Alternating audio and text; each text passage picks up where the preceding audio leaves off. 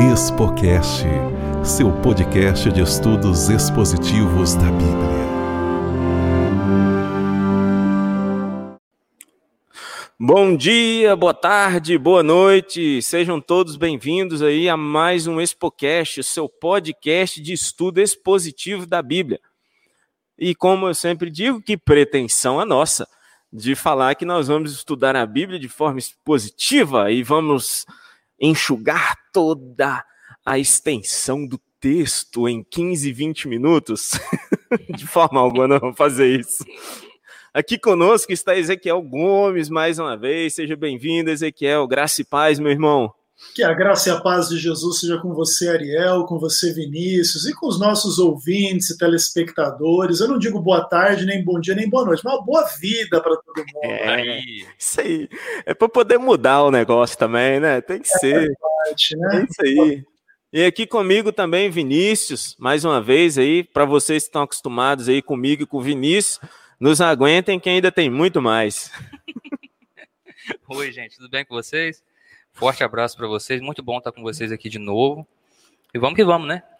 Vamos lá, sem mais delongas.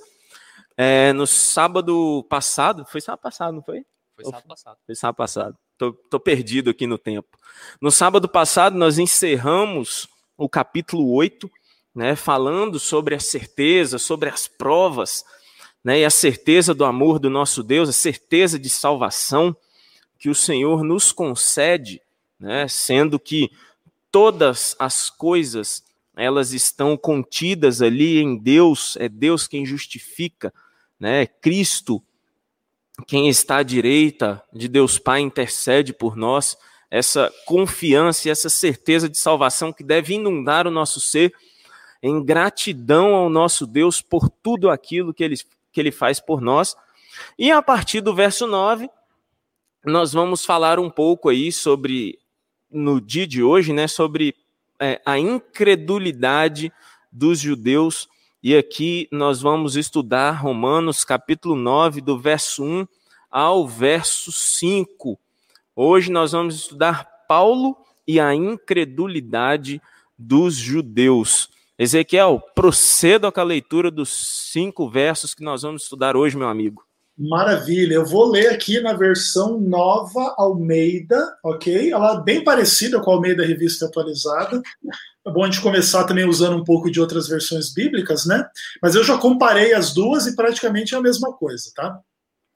Então vamos lá, Romanos 9, versos 1 a 5, a palavra de Deus diz assim: Digo a verdade em Cristo, não minto, e a minha consciência confirma isso por meio do Espírito Santo.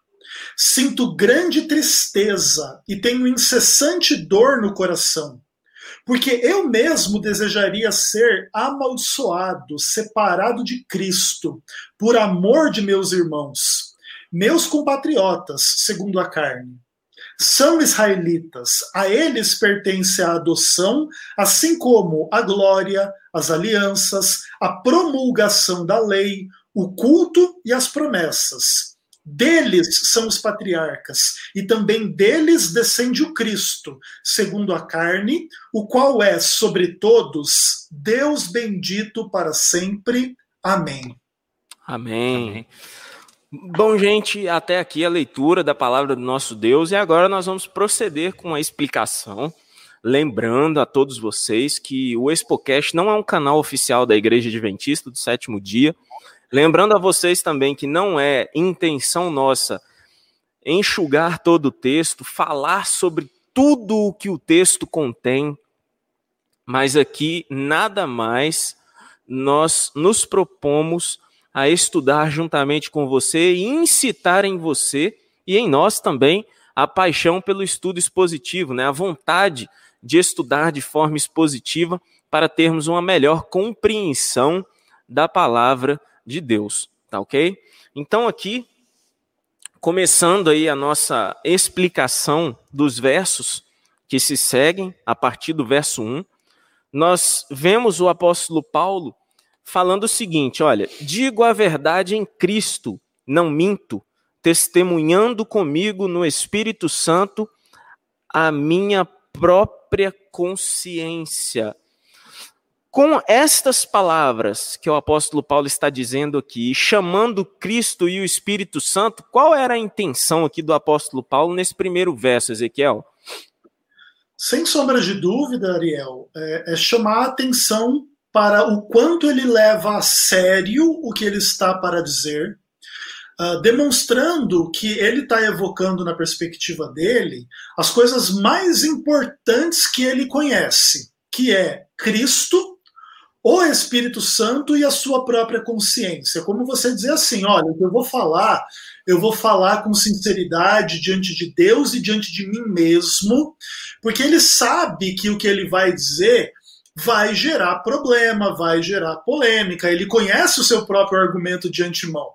Então, ele já sabendo que mais cedo ou mais tarde vai ter uma objeção, ele resguarda a sua própria consciência que inclusive é uma coisa extremamente importante nas cartas de Paulo de uma forma geral. Você vai ver em próprio Romanos, né, quando chegar no capítulo 14, Paulo vai dizer que a consciência ela tem um papel fundamental em estabelecer alguns princípios importantes sobre aquilo que não é revelado especificamente por Deus. Uhum. Então, por exemplo, Deus não deu nenhuma lei se você pode ou não pode ver televisão. E você pode ter milhares de razões para ver ou para não ver televisão. E se na sua consciência você, por exemplo, acha que não deve ver televisão, porque lá se promove ou uma idolatria, ou pecado sexual, ou qualquer coisa, você é pecado você ver televisão, mas não é porque a lei de Deus diz que não. É porque a sua consciência não permite. O importante só dizer, entretanto, é que isso não se torna uma regra geral para todas as pessoas. Eu não posso forçar o meu vizinho, o membro da igreja, o pastor, ou quem quer que seja, a não ver televisão, porque a minha consciência diz isso. Mas eu não devo ver. E Paulo diz isso querendo dizer o que? A importância da gente viver uma de uma forma limpa e correta. Porque se você acha que uma coisa é errado e você faz isso contra a sua consciência, você vive numa consciência corrompida.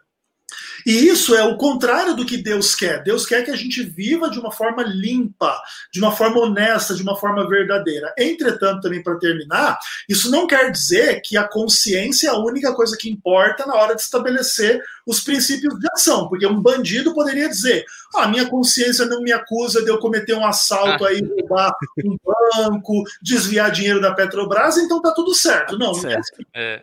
essas coisas você tem a lei de Deus que diz não furtará, se a sua consciência acusa ou não, o problema é seu. Mas as coisas secundárias, a sua consciência é importante. E Paulo evoca a sua consciência para dizer da sinceridade que ele está imprimindo no que ele vai dizer a partir daqui.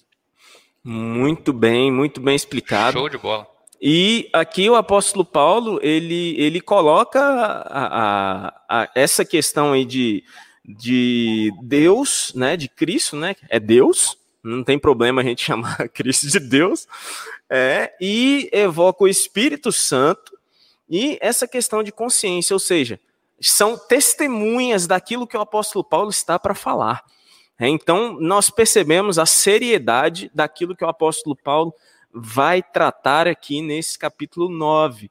Tá? Então, você aí que está em casa ou em qualquer outro lugar, se prepare, porque nesse é, estudo nós vamos compreender algumas coisas. A, a, o estudo da carta de Paulo aos Romanos, como um todo, é especial e é de vital importância para a nossa compreensão do plano de salvação, né? Como se Romanos fosse um tratado de teologia à parte, né? Digamos assim. Mas aqui o apóstolo Paulo ele traz é, Cristo, o Espírito Santo, sua consciência como testemunhas. E o que que ele diz depois de trazer é, Cristo, o Espírito Santo e sua própria consciência como testemunha? Ele diz o seguinte: tenho grande tristeza e incessante dor no coração. Aqui o apóstolo Paulo diz que ele vive triste e vive com uma dor no coração que não tem fim. E essa dor no coração ela poderia ser comparada com o que, Vinícius? Essa dor no coração que o apóstolo Paulo está tá falando aqui, não a dor física, né? Nós não vamos comparar a dor física aqui, mas o que o o que nós conversamos aqui ah, sobre sim. essa questão de dor. Tive é, que lembrar mas... o Vinícius que o Vinícius estava olhando assim é, para mim. É, mas... Não, mas faz sentido. Não, realmente a gente estava discutindo antes E, e, faz muito sentido, não se você levar para a questão física, Uhum. mas por causa da intensidade e da. Sentimento, É, né? Né, Intensidade, sentimento, dores, angústia. das dores de, de, de parto, né? Quando uma mulher vai dar à luz, né? Então, é, é, faz todo sentido você fazer essa comparação se você trazer na- no, no grau de tensão e intensidade que uma coisa tem, a dor e a tristeza que Paulo estava tava sentindo agora, né? Paulo fecha o, o capítulo 8 lá como uma coisa assim bem gostosa de ouvir, Sim. né? E É aqui um- ele abre o capítulo 9, triste, É. tenso, angustiado. É. Então, por quê? Né? Qual, qual era o motivo dessa tristeza, dessa angústia, dessa dor no coração que o apóstolo Paulo ele, ele tinha? Né? O porquê? Qual era o motivo? E os versos, eles, é, à medida que a gente vai lendo, o, o apóstolo Paulo mesmo vai revelando o porquê que ele tinha essa dor e essa, essa grande tristeza no coração. E aí ele diz o seguinte, no verso 3: Porque eu mesmo desejaria ser anátema, separado de Cristo, por amor de meus irmãos, meus compatriotas, segundo a carne. É, o apóstolo Paulo diz que ele desejaria ser anátema. Co- Como nós podemos compreender é, esta, esta palavra dentro desse contexto aqui, Ezequiel, que o apóstolo Paulo está trazendo para a gente? Bom, o anátema é aquele que está amaldiçoado por Deus em função de uma transgressão extremamente grave. Tá?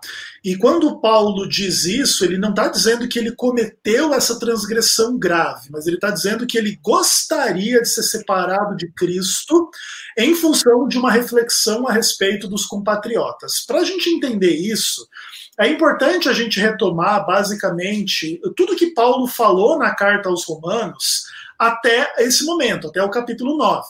Porque, basicamente, a mensagem da carta de Paulo aos Romanos é o quê? Que o evangelho ele é o poder para a salvação de todo aquele que crer, seja ele judeu, seja ele gentil. Conquanto Paulo ele admita que os judeus eles tinham vantagens lá no capítulo 3, verso 1, ele diz que também os judeus também eram pecadores, não eram só os gentios. E meio que o resumo da história é o quê? Todos pecaram e carecem da glória de Deus. E o que Cristo faz para resolver o problema do judeu pecador, ele também faz pelo gentil. E agora, pela fé em Cristo, através do batismo e do novo nascimento e etc., tanto o judeu quanto o gentil, eles poderiam experimentar essas bênçãos extraordinárias do capítulo 8. Não há condenação para quem está em Cristo. Não existe nada que possa separar você do amor de Deus. É tribulação, é espada, é poder, é anjo, é demônio. Não, não tem o que fazer. Lembrando do que está antes, né, Ezequiel? Quem está em Cristo. É óbvio, né? Então, acontece? O, o que Paulo está pregando é uma coisa muito boa, muito ampla, muito pesada. Só que ela, ela tem uma base que é o seguinte: Deus é confiável, porque Deus fez essas coisas em Cristo, a gente pode ser perdoado, etc, etc. Só que aí você começa a ter um problema um pouco complicado. Que basicamente é o seguinte: agora esse evangelho maravilhoso está sendo pregado, e entre aqueles que não creem no evangelho estão alguns israelitas. Aí quebra as pernas do Paulo. Qual que é a percepção? A percepção é que, tipo assim, se Deus fez promessas para Israel e prometendo mais ou menos as mesmas coisas que Paulo está prometendo. Vai dar tudo certo, Deus vai estar com você, você vai ser salvo e ok. Só que agora, essa promessa, ela passa para os gentios em Cristo, implicando que o judeu sem Cristo vai se perder, Peraí, agora você meio que perde um pouco o fundamento dessa relação. Por isso, agora, Paulo vai fazer um argumento bem cuidadoso para querer dizer que não é que Deus está falhando com os judeus. É o que, que Deus prometeu para os judeus tinha uma condição. A condição deles o quê? Serem fiéis, deles serem crentes, em função das questões que Deus trouxe até eles. Isso vai ter muitas implicações para o desenvolvimento de outros versos de Romanos 9, que a gente não vai trabalhar aqui agora. Mas o que, é importante entender? Que Paulo ele tem uma experiência parecida com Moisés. ele recebe uma, um, uma mensagem de Deus e ele passa essa mensagem para o povo. Ele, Paulo, crê e ele percebe entre o povo alguns que não creem. Aí qual que é a, a, o clima tenso da história? Esses que não creem vão se perder, esses que não creem vão se lascar. Só que Paulo, como Moisés, ele não tem prazer nisso. Por isso ele tem essa dor, essa tristeza, essa angústia no coração. E se ele pudesse, assim como Moisés seria apagado do livro da vida, ele seria anátema separado de Cristo. É mais ou menos o mesmo sentimento. Por quê? Porque o que ele está fazendo, Paulo, não é uma coisa com vistas unicamente a si mesmo, mas ele quer as bênçãos que ele quer para ele no Evangelho para todos e inclusive para os seus compatriotas. Então o Paulo, ele é o apologeta que é o contrário dos apologetas atuais. O que, que faz o apologeta atual? Eu sou da igreja verdadeira, do grupo que tem a tradição correta, e você é uma seita, você é o do mal, você é do outro lado da cerca. Se você não vier para o meu lado, eu quero que você se exploda, eu quero que você morra, eu quero que você vá para o inferno, porque você ousou discordar de mim e do meu centro apologético. Paulo é o oposto. Paulo ele está percebendo que os israelitas sim estão descrendo, a despeito de todos os privilégios e bênçãos, e ele não está feliz, ele não está num confronto tipo assim, ah, vocês que se lasquem. Não está então. festejando, né? Ele, é o contrário, né? Ele está triste pela situação e ele não está negando que Deus ama os israelitas, que Deus deu privilégios, bênçãos, coisas maravilhosas para os israelitas, que ele vai evocar daqui a pouco nos próximos versos. Uhum. Mas ele vai dizer o seguinte, que essas coisas, elas não vão adiantar muita coisa se você negar a essência do que é pertencer a Israel, que é o quê? Que é ter a fé de Abraão. Se você é um israelita que nasceu na família de Abraão, mas você não tem a fé de Abraão, você não é israelita. E o judeu, aliás, o gentil que não é dessa família, mas ele tem a fé de Abraão, ele é incorporado. Claro, aí Exatamente. trabalhando um pouco, um contexto um pouco mais amplo. Né? Sim, sim. Então, é, o apóstolo Paulo ele traz aqui essa questão de ser separado. Olha só como, como isso é algo sério e algo para nós refletirmos sobre essa questão que o Ezequiel tocou de pessoas que não concordam ou que não acreditam da mesma forma que eu. E aí a gente ficar assim num, num, tom de não, eu tô, tô de boa, eu tô acreditando da forma certa, fulano não acredita da forma certa, então que se que se lasque, né? Eu não vou nem, não vou nem conversar com ele porque é perda de tempo, né? É questão de perda de tempo, não vou perder meu tempo.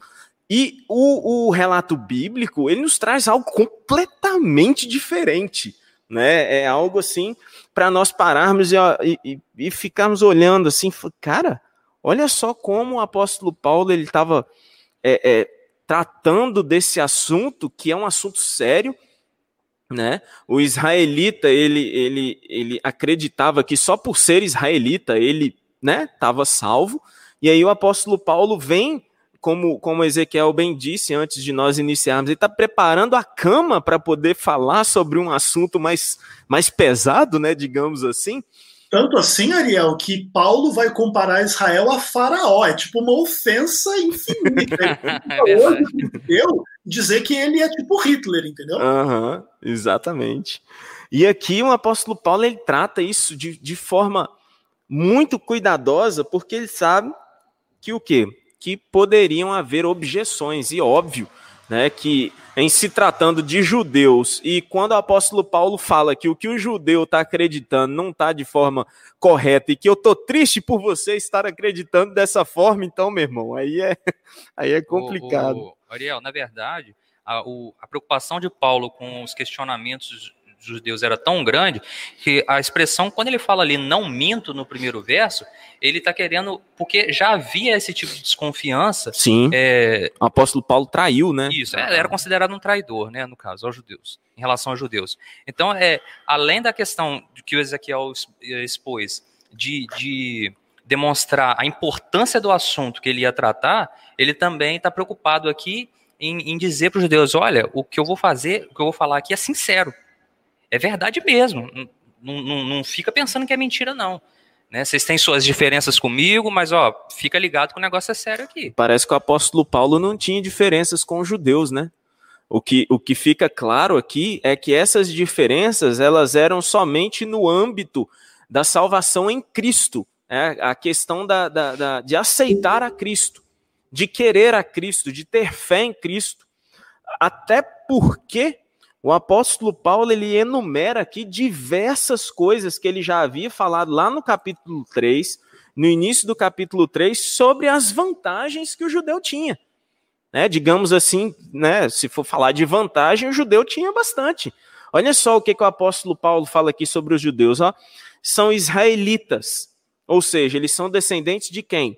De Israel, de Jacó, um dos patriarcas, é um dos três patriarcas. Eles eram israelitas, eles são israelitas, pertence-lhes a adoção e também a glória. E aqui ele vai falar sobre algumas coisas que muitas vezes são citadas em, em tom depreciativo, né? Mas olha só aqui a forma como o apóstolo Paulo cita essas coisas em, em um tom elevado, um tom puro, digamos assim. Olha só, é, a glória, as alianças, a legislação, o culto e as promessas, todas essas coisas Deus havia dado para os israelitas. É óbvio que não para se tornarem um fim em si mesmas. Né? E eles se perderem no meio do culto, no meio de sacrifícios, no meio de tantas coisas. Mas todas aquelas coisas prefiguravam a Cristo, né? tinham como centro, como ponto central, Cristo Jesus. Né? Então, aqui o apóstolo Paulo fala de todas as coisas, leis né, cerimoniais, a, as leis cerimoniais elas foram dadas por Deus também. Que homem que poderia falar a forma como algo deveria ser sacrificado diante de Deus, né, para poder prefigurar a vinda de Cristo? Nenhum homem poderia conceber tais leis. E foi Deus que deu. Foi Deus que deu as alianças, propôs as alianças ao povo de Israel, né? O culto, a forma de culto, a forma como eles deveriam se apresentar, o que eles deveriam levar para esse culto, como eles deveriam se portar diante de Deus. Isso daqui, o, Vinícius e Ezequiel, eu lembro até do dia da expiação, a forma como os judeus permaneciam no dia da expiação do lado de fora da, da, da tenda do santuário. Era algo em que todos estavam ali, tipo assim, com, com o coração contrito, né? Até porque eles estavam com o coração contrito, que a gente não tem nenhuma, nenhum indício e nenhuma fala na Bíblia que fala que o sumo sacerdote morreu lá dentro do lugar santíssimo, né? Então, eles estavam ali realmente com o coração contrito, arrependidos. Então, tudo isso, quem foi que deu? Deus. Para quem? Para os israelitas. Para eles. Todas essas coisas Deus deu. Mas o que, que aconteceu? Eles se perderam transformando essas coisas num fim em si mesmas. Né? Isso daí a gente vai tratar no decorrer do, do, do capítulo 9 é, de Romanos. É, Paulo, Paulo já vinha falando um pouco sobre esse assunto de forma, uhum. É, de forma paulatina, é, é. mas, mas, ele deixa, é, a gente vai perceber que fica concentrado aqui no, no capítulo 9, se eu não me engano 10 também, eu acho que até o 11, para falar desse assunto, entendeu? Isso então, aí. assim. Ele é... vai falar isso nos capítulos 9, 10 e 11. 9, 10 e 11, não é isso? isso? Então, é... mas se a gente observar, nos cinco primeiros versos, e eu espero que você esteja tão ansioso para estudar o restante do capítulo como a gente está, porque o ler o verso 5 pede para continuar o 6, é. entendeu? Mas no verso 5 não fala, ó, eu tô triste porque vocês não creram. Não está falando isso aqui. Mas como a mensagem já vinha sendo abordada há algum tempo, isso fica é, implícito e o verso uhum. restante do capítulo 9 vai mostrar que o motivo era realmente esse, entendeu? É a, a, a falta de, de fé. E por isso não havia justificação, entendeu? Entre, entre o povo. É bem importante isso aí que o Vinícius está colocando, porque Romanos 9 a 11 é meio que uma unidade, um argumento só, né? Isso, isso aí. Tanto que lá em Romanos 11, 29, ele meio que retoma isso que ele coloca no verso 4 do capítulo 9, que é o quê? Que é os dons e a vocação de Deus são irrevogáveis, ou seja, tudo isso que Deus deu para Israel, a adoção, a glória, as alianças, a legislação, o culto, as promessas, os patriarcas e o Cristo, é irrevogável. Tipo, ele, ele deu e deu mesmo. E deu e ponto final. Ele não deu e depois tirou. Pelo contrário, entretanto, isso não tem por implicação de que porque Deus deu tudo isso, Israel respondeu corretamente a tudo isso. E aí o israelita que não corresponde a isso corretamente, ele nega a fé de Abraão. Então Sim. ele não tem a fé de Abraão. Se ele não tem a fé de Abraão, ele é um descendente físico, mas não um descendente espiritual, ao passo que o judeu também, aliás, o gentil isso. É o contrário. Ele tendo a fé de Abraão, ele é incluído nessas questões todas, que no final das contas é o quê? É a própria videira, né, do capítulo 11, que é o quê? Que representa essa grande linhagem de um tronco só do povo de Deus, que vai sendo enxertado pela fé, pela graça, não pelas obras. E, e o judeu que tentou transformar uh, a adoção a glória, a aliança, a legislação, o culto, as promessas, os patriarcas e o Cristo. É como se fosse assim, uma coisa de merecimento, de escolha, de que eu estou aqui nessa nação e acabou a conversa. Ele tropeça na, na, na pedra de, de, de, esquina, né, que é o próprio Cristo. Né? Isso aí. Ele deixa de perceber que essas coisas elas apontavam para esse momento onde o israelita teria que ser confrontado se realmente cria no Deus de Abraão, de Isaac e Jacó que agora em Cristo havia morrido e ressuscitado. Morrido para perdoar os pecados e ressuscitado para justificar o pecador. E essa era uma mensagem que, acima de tudo, provocava os judeus, com a implicação de que o gentil poderia também ser incluído nessa questão, porque isso era uma coisa muito absurda para eles. Eles achavam que era uma coisa tipo assim: faz 1.500 anos que a gente está se esforçando aqui, enquanto esses judeus estão pecando ali do lado. Agora vem a redenção para nós e vem igualzinha para eles. É, é, o primeiro filho, né? O primeiro é. gato, o primeiro cachorro. Como é que é? Não fica aquele, aquele ciúme desconfortável? É bem essa atitude mesmo, né? Exatamente. E é um pouco assim a história do filho pródigo, um pouco, né, em certo sentido. Então, uhum. tipo, o que acontece? Esses israelitas eles acham isso muito ofensivo, que no fim das contas até que é verdade. Mas essa ofensa não é tipo assim, Deus foi ruim para Israel. Não, é só que Deus foi bom para os gentios. Então, esse era o ponto. Assim, os judeus eles não queriam que Deus fosse bom para o gentil e que isso tivesse uma implicação que relativizasse o problema ou a experiência de Israel com Deus. E por causa disso, eles rejeitaram o Cristo, eles rejeitaram o Evangelho, eles rejeitaram Paulo, e Paulo ele fica assim muito chateado com a situação, porque eles estão fazendo uma coisa muito grave, de importância muito grave, em nome de fundamentos infantis, fúteis, errados. E Paulo também ele tinha essa tristeza porque ele era uma dessas pessoas antes de se converter, né? Paulo era o cara que também ele estava apegado ao culto, à, à circuncisão, a isso e aquilo e querendo matar os cristãos. Aí quando ele conhece a Cristo, ele percebe que ele estava muito errado. Agora ele está tentando mostrar para os israelitas que eles estão muito errados e não está dando certo. Então ele fica muito chateado, ele fica muito triste, mas ele não nega o amor de Deus a Israel. Pelo contrário, ele é super cuidadoso em dizer assim de tantas bênçãos que Deus deu. E acho que uma das questões principais também, para a gente poder caminhar para o fim aí, né, para não esquecer, é que esse capítulo, esse começo, ele dá um tom muito anticalvinista de Romanos 9.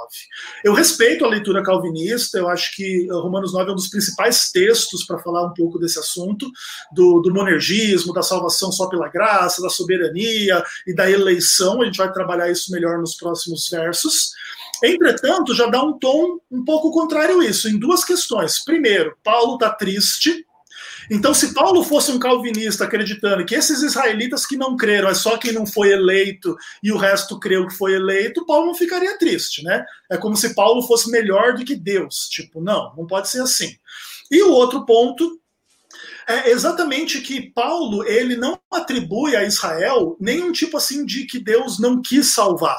Pelo contrário, se Deus fez tudo isso, ele quis salvar, mas essa graça não é irresistível. Eles têm que abrir o coração para a fé de Abraão, eles têm que abrir o coração para Cristo. Lembrando, inclusive, que Abraão foi salvo antes de ser circuncidado. que é o argumento dele nos capítulos anteriores de Romanos. Então, o gentio pode ser salvo sem ser circuncidado. Isso não é um, um, um obstáculo para o gentio ser salvo, como não foi um obstáculo para Abraão ser salvo. Então, o, o judeu que estava se apegando às minúcias da circuncisão e da lei e do culto e das promessas para impedir o evangelho aos gentios, ele não estava entendendo o evangelho, que é o que Paulo vai esclarecer em Romanos 9. Exatamente, é isso aí. É, fica até difícil, né? Eu, eu chamo o Ezequiel justamente porque eu conheço o Ezequiel e sei dos argumentos do Ezequiel pelo estudo né, a forma exaustiva. Você aí que não conhece o canal do Ezequiel Gomes, é só colocar lá no, no YouTube Ezequiel Gomes que você vai a, a assistir os vídeos dele. O nome do canal dele mesmo é Vem Senhor Jesus. Né? Então, você que não conhece, você pode ir lá e conhecer, porque esse, esse homem, é, na minha visão, e acredito na visão de muitas pessoas, é um homem que é usado por Deus para poder falar da palavra de Deus. Né? É óbvio que ali nós temos aqui e ali algumas divergências de pensamento, isso daí é, é, é, é normal, né? E é até bom que isso exista, né, Ezequiel? Deus criar os homens para que todos pensem da mesma forma. eu, tô vendo, eu tô vendo só um problema aqui, uhum. entendeu? É que eu acho que eu vou ficar no meio do fogo cruzado. eu, tô com, eu tô com essa ligeira impressão aqui. Posso estar enganado, mas a certeza é é quase total. Ai, vamos ai. ver, vamos ver nos próximos capítulos vamos dessa ver. novela. E eu, eu, eu já faço aqui o convite, né? Mesmo que eu saiba que aqui, né, o, o nosso o nosso Spocast não é um não é um programa de discussão, né? Mas é um programa apenas para apresentar o que o texto fala sobre né, de acordo com uma ótica ou de acordo com uma visão ou uma interpretação bíblica, mas aqui eu não vou me que vá de convidar o Ezequiel Gomes para poder participar aqui com a gente de forma nenhuma, né? Uhum. Sabendo aí os nossos amigos aí, a maioria que nos ouvem, de que eu tenho um, um, um pouco de inclinação ao calvinismo e né, ao monergismo, e já o Ezequiel Gomes é o sinergismo e aí o arminianismo também, mas aqui a gente não se esquiva, né, de apresentar para vocês aí o conteúdo é óbvio que é, dentro dos limites, né? E, e, eu conheço o Ezequiel Gomes e sei que ele é um cara que respeita as opiniões. E então já fica aqui feito o convite já para o Vinícius ficar no meio do fogo cruzado. Inclusive, eu vou até colocar o Vinícius no meio, que Ezequiel vai ficar numa ponta e eu vou ficar na outra. Mas vocês, Mas... Vão entender, vocês vão entender depois, se a gente for realmente tratar desses por que, que eu vou ficar no meio do fogo cruzado. Porque, a, porque existe um, um certo, uma certa moderação entre um pensamento e o outro no meu pensamento. Então vocês vão entender por quê, entendeu? Mas aqui. É muito bom poder discordar e é muito bom poder aprender. E acima de tudo, é uma coisa importante entender: as pessoas elas acreditam nas coisas não é à toa. O calvinismo existe, o monergismo existe, não é à toa. Se não é assim, uhum. alguém tentou, vamos pensar uma coisa estúpida. Não. O uhum. calvinismo tem a sua lógica, tem a sua coisa assim, né, os seus embasamentos, os seus argumentos, e a gente pode e deve confrontar essas coisas no bom sentido para o melhor entendimento de todos, né? Até porque, por exemplo, o monergismo ele faz parte da, da revelação bíblica, é a iniciativa de Deus, é a soberania de Deus, é, é Deus tomando a frente das coisas. É óbvio que é assim. A gente discorda um pouco na implicação do outro lado dessa história, a resposta humana e etc. A gente vai poder debater bastante legal. Isso daí a gente vai, isso daí a gente vai poder falar bastante. Mas, terminando o verso 5, né, terminando a nossa exposição hoje, o apóstolo Paulo fala que desses israelitas, deles, tá? Deles. De quem? Dos israelitas. São os patriarcas. Quem são os patriarcas? Abraão, Isaac e Jacó, né? Que veio a se tornar aí Israel. E também deles descende o Cristo. De quem que Jesus nasceu, meu querido ouvinte? Foi de um gentio? Não, não foi de um gentio. Quem era José Ezequiel Gomes? Jesus nascido sob a lei, né, cara? É. Ah, e etc. Né? Então, Jesus Cristo, ele é, é descendente de judeu, ele veio da linhagem de Israel. Ele não foi um, um, um homem que nasceu e cresceu fora daquele contexto. E o apóstolo Paulo invoca isso também, né, para poder e além da humanidade de Jesus, ele vai invocar a divindade, né? E aí, oh, é, aí que, é aí que essa, essa questão aí fica aí para os nossos ouvintes, terminando aqui a exposição, é, descende o Cristo segundo a carne, tá? Qual é? É isso aí. O qual é sobre todos, amém? Deus bendito para todos sempre. Eu digo amém de novo. É isso, isso daqui é um texto, o, meus caros ouvintes do Expocast, isso daqui é um texto que a pessoa pode até falar assim, ah, depende aqui o contexto e tal, tradução, isso e aquilo, irmão. Fecha a boca. Jesus Cristo é Deus, cara. Tá aqui explícito, tá explícito. Jesus não é qualquer Deus, não, é Deus é, sobre não. todos. É tá? Deus bendito, é sobre todos. Bendito para todos sempre. Amém. Legal que Paulo, no argumento de Romanos, durante os, os capítulos anteriores, ele pergunta, né? Deus é só dos judeus ou é também dos gentios? Ele responde: Deus é também dos gentios, ou seja, é o único Deus verdadeiro, é Jesus Cristo. E ponto final, meu irmão. E assim ele termina os versos, os primeiros versos do capítulo 9. Eu convido você a já é, preparar aí o seu, o seu tempo, né, para que você participe com a gente durante o verso 9. O verso 9 será dividido em um, dois, três, quatro, cinco. Cinco ou seis programas que nós vamos fazer, tá? Provavelmente nós vamos terminar esse capítulo 9 em dezembro, tá? Então, antes de você viajar aí para suas férias, né? Apesar de pandemia, não sei como é que vai ser férias aí da galera, né? Então, que fique cada um com sua consciência e com as orientações da, do, do Ministério da Saúde, da Organização Mundial de Saúde, tá? Mas que Deus nos abençoe, que possamos aí preparar o nosso tempo para todo sábado, a partir das 16 horas, nós estarmos aqui para aprendermos e estudarmos um pouco mais da palavra do nosso Deus. Fique com Deus, agradeço aí ao Ezequiel e ao Vinícius também. Um abraço, gente. Fiquem com Deus aí. Valeu, gente. Até a próxima. Até sábado que vem. Expocast